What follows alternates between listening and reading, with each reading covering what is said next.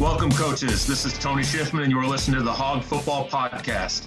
The Hog Football Chat was created as a way for coaches to talk about all things football and all things offensive line, and we took off via Twitter.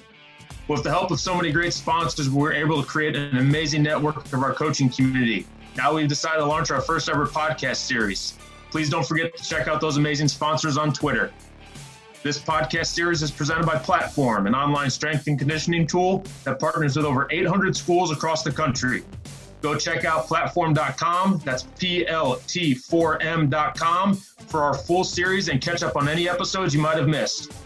Don't forget to check out at Coach Schiffman on Twitter and use the hashtag HogFootballChat when you're there. We have a great episode for you today, so let's go ahead and kick this off.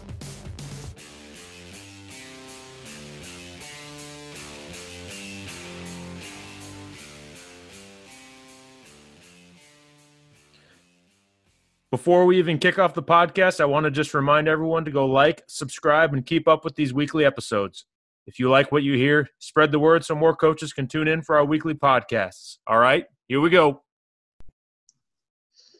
All right, guys, welcome to another edition of the Hog Football Podcast. I am super excited today to have Coach Charlie Skalaski with me. Coach Skalaski was is is currently the offensive coordinator at the Apprentice School, uh, where he's helped the team win fifteen games over the last two years, averaging over thirty-six points per game. Prior to uh, his title at the Apprentice School, he's had coaching stops at Charleston Southern, Gettysburg College, and Liberty University. Coach, how's it going? Going good, man. Crazy times right now, but but I'm blessed. Can't complain. They are indeed crazy times. Glad to hear you're doing well, even with your uh, dinosaur of a computer over there. So, um, you know, first things first, kind of the question I jump off with everybody. You've been to a, a few places. How how important has the uh, the offensive line been to the success at your um, at your, your your school now and the schools you've been to before? Well, I know you are the Hog Football Chat guru, the guy. So I know deep down, you know, you're setting this question up. Oh, totally. Because any any coach that's worth anything knows that, that you win the game in the trenches, whether you're an offensive guy or a defensive guy. And um, every place that, that I've been where we've had any success, we, we've been pretty good up front talent-wise and pretty well coached up front. Um, so obviously, yeah, offensive line, I mean, it makes the whole thing go. Um, everybody gets excited when you got a good quarterback or a special running back, but nobody knows whether you have a good quarterback or a good running back if you got a bad O-line. So right. that, without a doubt, that's the straw that stirs the drink. Um, that's the thing that makes the whole thing go. Okay. Yeah, I, I, I've got to – there will be somebody at some point that will mention a great team they've had without with a, a below-average offensive line, I bet. So it's it's happened before, I'm sure. It's just not very often. So that was that was a bit of a softball. I will agree for that one. um, so my first question, kind of, I wanted to talk to you a little bit sort of about recruiting and, and, and how it's going on these days and kind of how you – You've adapted and had to adapt and change your ways. So, you know, being being at your prior stops at Charleston Southern, Gettysburg, and Liberty, kind of how how how would you define your your recruiting style and, and how did you best recruit um, student athletes? Yeah, it's a great question. You know, the big thing you mentioned is is recruiting style, and I think for young guys that are getting in, trying to figure it out, that's something you got to be able to do it within your style. Um, kids can tell if you're being phony. You know, there's there's no uh, recruiting reading off a script, right? You gotta you gotta be your own guy. You gotta forge that relationship, um, and and that's the name of the game is relationships. And and I think kids are a, a lot more perceptive than people want to give them credit for. Um, they they know how you feel about your situation. They know how you feel about the staff when you're talking about them. Mm-hmm. So, so a big part is, and you got to believe what you're selling. You got to be bought into it um, and, and be committed to where you're at, because if you're not, kids can tell. Um, and then I think you just got to be honest with them. And I know every, every coach says they're honest with kids. No one, oh yeah, I love lying to kids. No, no coach is going to say that, but the, the kids can tell. And uh, you know, you get sometimes as an assistant, you get put in some tough situations. Right. Um, and I think uh, that's that's probably the toughest part of recruiting is when either you really believe in a kid um, and, and you don't really get to recruit them as hard as you want to, or sometimes, coach, it, it can be vice versa. Sometimes the coordinator tells you to go get a guy and and maybe he, you don't think he's the best guy from your area.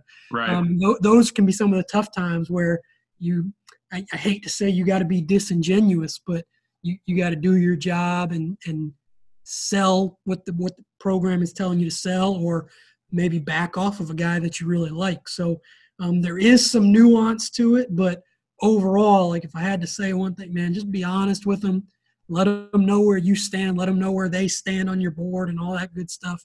And, and the rest kind of takes care of itself. My my biggest thing is, man, we're going to get the kids we're supposed to get. Um, so don't don't stress about it. Uh, don't don't feel like you got to sell a kid a dream that's not achievable. Um, just be honest and forthright, and kid, kids appreciate that.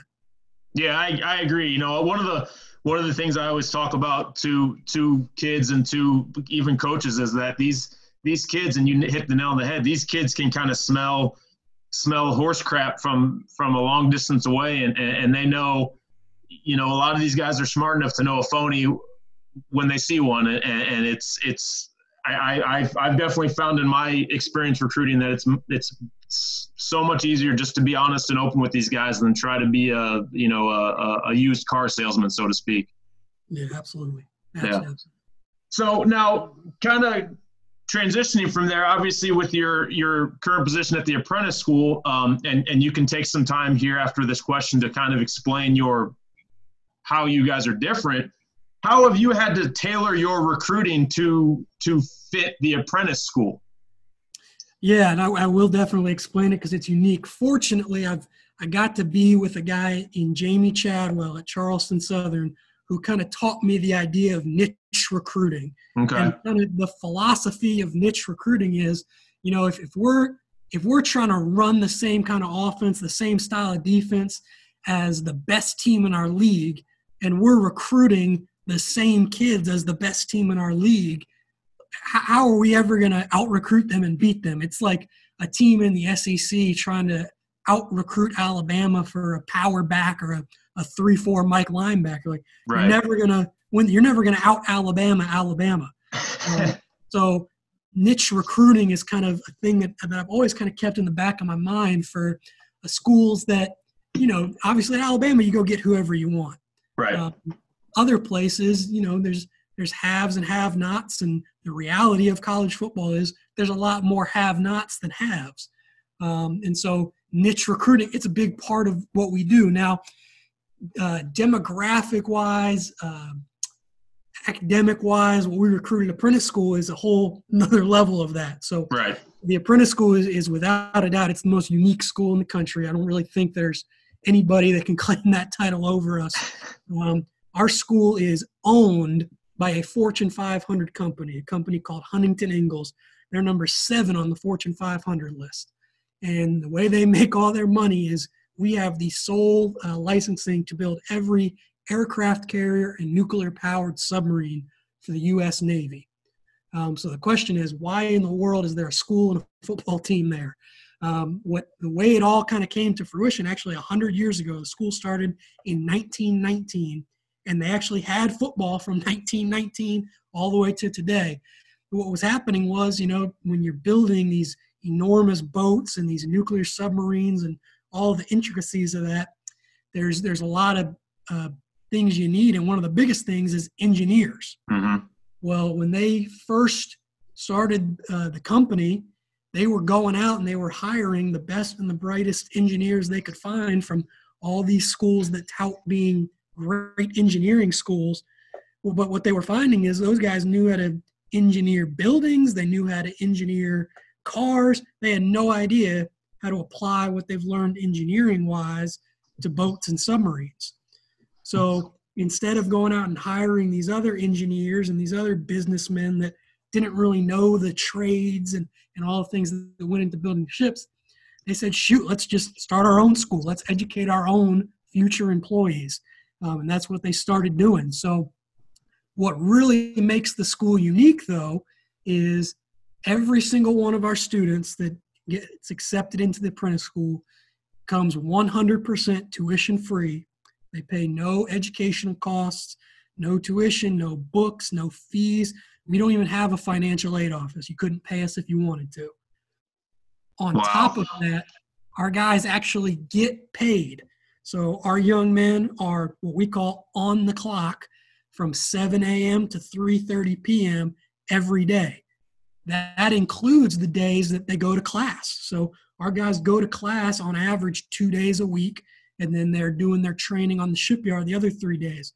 When they're in the classroom, it's kind of a hybrid blended learning. You know, they're taking a lot of traditional college courses. They're taking their college level math, college level English, all that good stuff. But then they're also taking classes like theory of hull construction that isn't taught anywhere else in the world. Right. Um, so stuff that pertains to what we're doing. And then when they are in their, in their shops down on the shipyard, it's still really a form of education. But now instead of holding a pen and a pencil and writing in a notebook, they're holding these tools and they're, they are learning one of the nineteen different trades that go into building these boats and submarines. So those guys are paid hourly for all those hours, comes out to forty hours a week, just like the regular working population. We're just seven to three thirty instead of nine to five. Uh, our guys, our freshmen in this year's class, the twenty twenty class, come in making about eighteen dollars an hour. It'll come out to about thirty-two thousand dollars their freshman year. And with the scheduled raises and bonuses and all that, our guys make about sixty-five thousand dollars their senior year. That's crazy. That's crazy. I know you and I have had this conversation before, and I know, um, you know, you've explained it to me a couple of times. That's still, that's kind of, that's jaw dropping to me that, that, that that's not that, not that, you know, I'm trying to think of how to phrase this. Not that it's going on, because it's not like you guys are breaking any rules or anything, but it's just crazy that that is, um, that's part of your norm, you know? Yeah, and that's that's why I feel confident when I walk into places saying we're the most unique school in the world, because definitely there's, there's no one else that can offer you that. And then the real beauty of it, especially when you look at kind of what we're going on in right now, right? This economic turbulence and people are getting laid off left and right. Every single kid that finishes our program is guaranteed a job with Huntington Ingalls, which is number seven on the Fortune five hundred. So, you know, there's a lot of great schools out there with a lot of great placement percent percentages. We are absolutely the only one that has a one hundred percent placement with a Fortune five hundred company. And mm-hmm. our, our kids are working right now. You know, I'm, I'm sitting at home because, you know, football, I love football. Football's great, but the, the big buzzword right now is essential, right? Mm-hmm. I'm, I'm sitting at home because football's not essential right now. Our country's got a lot going on. Our kids that are down there building those boats and submarines for our national defense, you bet your butt that's essential. And they are down there doing that and, and reaping the benefits because they're getting paid. Right. Right. Wow. So so kind of going back to the the first part of this, how how have you guys had to sort of, you know, you especially, how have you had to sort of tailor your recruiting now? You know, how do you, other than just throwing that kind of dollar amount out to those guys, how have you had to sort of change your recruiting to get to get your kids to come to the apprentice school? Yeah, absolutely. So, you know, obviously the financial piece is great and all that, but um, they're, this company and this school is looking for some pretty bright guys. You know, that's that's a tremendous opportunity. They're not just handing out to anybody. So mm-hmm. um, we got to evaluate every single transcript individually. Kind of what's what's unique about our place um, is we don't have a, a minimum G P A or anything like that, because we got to evaluate and make sure, man, is this guy going to be able to get the job done here? Because, right. you know, every school cares about retention. Every school wants their guys to, to come in and make it. But at our place, like, it's a dollars and cents thing when it comes to retention. So uh, we, we evaluate the transcript individually based on kind of what become almost, for lack of a better term, the apprentice school core classes. Um, and that's going to be your maths and sciences. Um, they do take a look at your eleventh and twelfth grade English.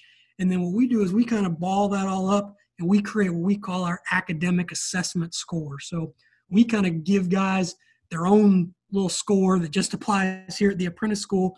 And it's been amazing because I've seen kids, you know, they may have a two point seven G P A, but man, they were great in math and they took welding in high school and they took an extra math class their senior year. So their A A is super high. Right. Versus you may get another kid that's got a three point five G P A, done a really good job, but, you know, he took the bare minimum math classes. Instead of taking a shop class as an elective, he took art class, and and now he's he's kind of on the bubble for us. So it's it's kind of tough conversations sometimes. So um, we do like we do uh, reach out to kind of tech schools and things like mm-hmm. that, programs that we know they do offer some of those shop classes and have some guys in there. But really, you know, engineering is a really um, hot thing right now amongst kids. A lot of kids think they want to be engineers. Right. Um, a lot of them couldn't tell you what an engineer does, um, but a lot of them want to be engineers. And so that's that's a good good selling point for us. Now, they find out really quick at our place what an engineer is, and they yep. realize it's not the guy that drives a train, and um, figure out that maybe they want to do something else. But for the kids that really are kind of locked in, have their head square on their shoulders and want to be engineers, what what better situation than not only a place where you can get your engineering degree and all that, but you're going to get four years of practical experience, then you are going to get a job in engineering when you graduate. Right. Uh, so we, we target a lot of those kids. Um, but then the, honestly, the financial piece is, is a big part of it too. Um, we have, we have some really talented kids on our team right now that, you know, they, they got recruited by some F C S schools, maybe some D two schools, and, and even offered some money. But there's some of these schools out here that they may offer you half scholarship. Well, their school costs seventy thousand dollars. Yeah. So they're giving you thirty-five, but you got to come up with the other thirty-five. Um, and so we've had some guys say, well, shoot, coach, if I got to pay thirty-five there, I might as well come play for you and make thirty-five. Um, so the, we, it's a different mindset of kids. I think that's the biggest thing we have to identify is kids with a different mindset that are kind of future focused, have right. things they want to get done. The real beauty that we've kind of discovered in the last couple of years is you can come to the apprentice school and be successful leaving the apprentice school, even if you're not interested in building boats for the rest of your life. So we have guys that, that do a lot of different things out of our program. So there's nineteen different trades that go into it. Some of the big ones are welding, electrician, uh, H V A C, like heating and air conditioning, all that stuff. Well, shoot, if you come here and you get in the H V A C program and you learn how to do that, you've got a job for the rest of your life, whether it's on the shipyard or not, because right. people are going to, they make that call quick when their heating and air conditioning goes out. That's not something people play around with. So if you learn these skills, these trades, you're really empl- recession-proof employable. And we're seeing it. It's happening right now in America. So these guys, these guys are going to have jobs regardless of what happens, because these are essential things that people can't live without. Right. So, yeah, I mean, that's, you're going to, yeah, it's going to be a different, you know, kind of like you said, the, the, the kids that are coming to your school, are they've got to have a different sort of mindset, and they've got to truly, truly be that, you know, I always kind of say, tell, tell kids we're trying to recruit student athletes that, and we stress the student part first. That's, I mean, that's, you guys are recruiting like student, student athletes. You got to really, really double stress it. So that's, that's, that's, um, that's got to be, I don't want to say tough, but it's it's a different kind of kid, I'm sure. Oh yeah, it's it, you can say tough because it is, and, and really kind of the tag here is employee student athlete. Um, yeah. W- when you come to our place, and, and we don't sugarcoat it, because like I said, we try to be honest, because there's no point in tricking a kid into coming to your school. You are an employee first here, and that's going to always take precedence because of because of the importance of what our company does. You know, we're not we're not just a company that's out here trying to turn a profit. Like, we are one of the first steps in our country's national defense. Um, so in that way, I mean, kind of the same kind of kids that consider the military academies in a lot of cases are, are some of the kids we, we get in conversations with. And, um, you know, it's, it's a unique kid that, um, you know, a lot of guys have dreams maybe of, of continuing to play after college. And, and that is a great dream to have. Mm-hmm. Um, But that is the one percent of one percent of one percent. And and so a lot of the guys that come to our place are really mature kids that kind of realize, you know, I'm probably not going to play in the N F L. I'm probably not going to play in the X F L. Right. How, how am I going to make money when I graduate? Um, how am I going to – how can I avoid going into student debt and all this loan debt that everybody talks about? Um, so, so, I mean, the dollars and cents of it, it's – it's a strong, strong recruiting pitch, um, but we don't sugarcoat it. It's hard here too, man. It's hard to recruit, and it's hard for guys once they get here. You right. want to get your butt up and go to work and, and really kind of be a man from your first day on campus. So um, it's, it's unique, but you know what? There are so many good players all across America. There, there's enough. You just got to have a coaching staff that's, that's willing to do the work to find them. And, and we've been really fortunate. We got a great recruiting coordinator, our offensive line coach, Elton Brown.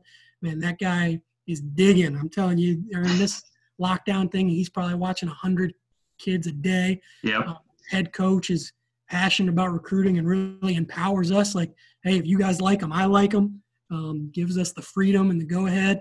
And then, man, our defensive coordinator, Vince Brown, that dude could sell ice to an Eskimo, man. He's, he's a slick-talking, smooth son of a gun. Um, and, and he's he, – we joke around, he's kind of the closer. So, I mean, we, we got a good crew that, that does a good job, and really kind of the biggest thing, kind of like we mentioned before, man, we're all rowing the boat in the same direction. Right. Like kids, when they when they come on campus, when they talk to one of us on Twitter and then get a phone call from somebody else, they see that and they hear that. And, and I think that's been a big part of our success. That's awesome. That, uh, you know, I can just, I can kind of hear just kind of the, the passion you've got just, just listening to you talk about it. So that's, that's pretty impressive. That's awesome. Um, Well, Coach, I got I got one more question for you. Then we're going to kind of wrap things up. And again, this is a question I ask of everybody. Uh, you, you've been you've been around for a long enough time, and you're obviously a big fan of the game of football. And if you if you could could kind of create your offensive line Mount Rushmore, um, who would be on it? Ooh, wow, that's awesome. Um, you know, tackle wise, you love those those big big body athletic guys. I think left tackle, probably have to go with Orlando Pace, man. Just what okay. a genetic specimen yep. that guy is, man. Just a freak. Um, left guard, this is a no-brainer, easiest question you could ever ask me all day. One of the greatest left guards of all time, seven five seven legend, U V A Hall of Famer, Elton Brown. Oh, boy. All right, okay. Hold on my left guard right there, the dancing bear. Um, center, you know, a guy that – is a football mind. I know he's a buddy of yours too, man. Kevin Mawai, one of the all-time greats. Yep, yep. Got to go with him at center. Um, my right guard. Let's see who can I who can I pull out here. Um, I got another another really athletic guy. I like the athletic guards. I'm gonna go with Kyle Long. Kyle oh, Long, very Chicago good. Bears. Kyle Long and I actually played against each other a long, long time ago. Um, he he was a little bit better than me, uh, but uh, but yeah, Kyle Long, really athletic dude, was a good pitcher as well. Yeah, yeah, he was. Put him there at right guard, and then right tackle. You know, like I said, the big long guys. This guy got a little military background. I'm gonna go with Alex Villanueva. Oh, nice, very nice. six nine, former Pittsburgh Steelers tackle. Former wide receiver. Former wide receiver, that's right, big old athlete. Yeah. So a really, really athletic offensive line. We can move, maybe we can run a little veer even.